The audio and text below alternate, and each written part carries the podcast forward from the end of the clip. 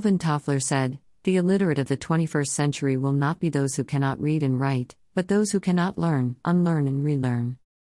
Businesses are faced with extremely dynamic and volatile scenarios. Technology has been changing rapidly, and we see socioeconomic changes happening continually. Companies have to revamp their products and services faster than ever before to stay relevant and capture the attention of their target customers. Older methods and beliefs may stop working before the top leaders of a company can realize that a shift is necessary. We have witnessed how iconic companies like Nokia, BlackBerry, Research in Motion, and Kodak failed to navigate the disruptions around them.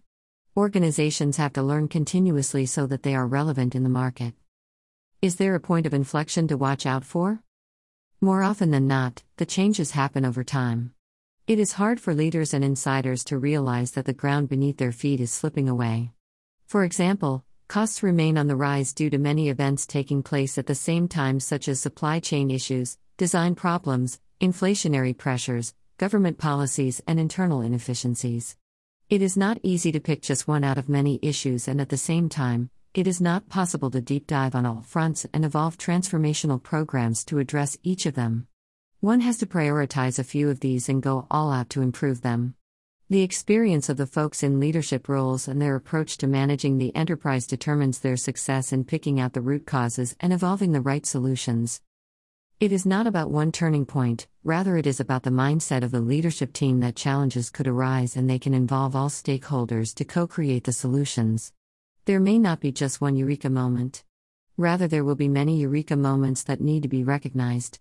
The leaders have to involve various stakeholders and create a collaborative platform to facilitate holistic learning about the issue at hand, co creating and implementing the solution. What kind of issues one has to deal with? An organization may be facing challenges or threats from competition or disruptive business models. Sometimes, Customer expectations could be undergoing changes that need to be understood and appreciated, and accordingly, one may have to transform its structure, system, or process to address them. Thirdly, there could be opportunities in the environment, we have to notice them and devise strategies to make the most of them.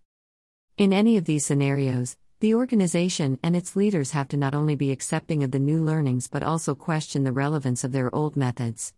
All the past methods might not become irrelevant, but some aspects may have to change or new aspects may have to be added. This is like upgraded software or a change from a Windows based laptop to MacBook. This applies to the life of an individual as well. One has to introspect if the old methods are relevant and the best still, acquire new skills, reorganize one's skill repertoire, and deploy the right one in the right situation. Learning, unlearning, and applying. Businesses and life, in general, will continue to evolve, some faster than others.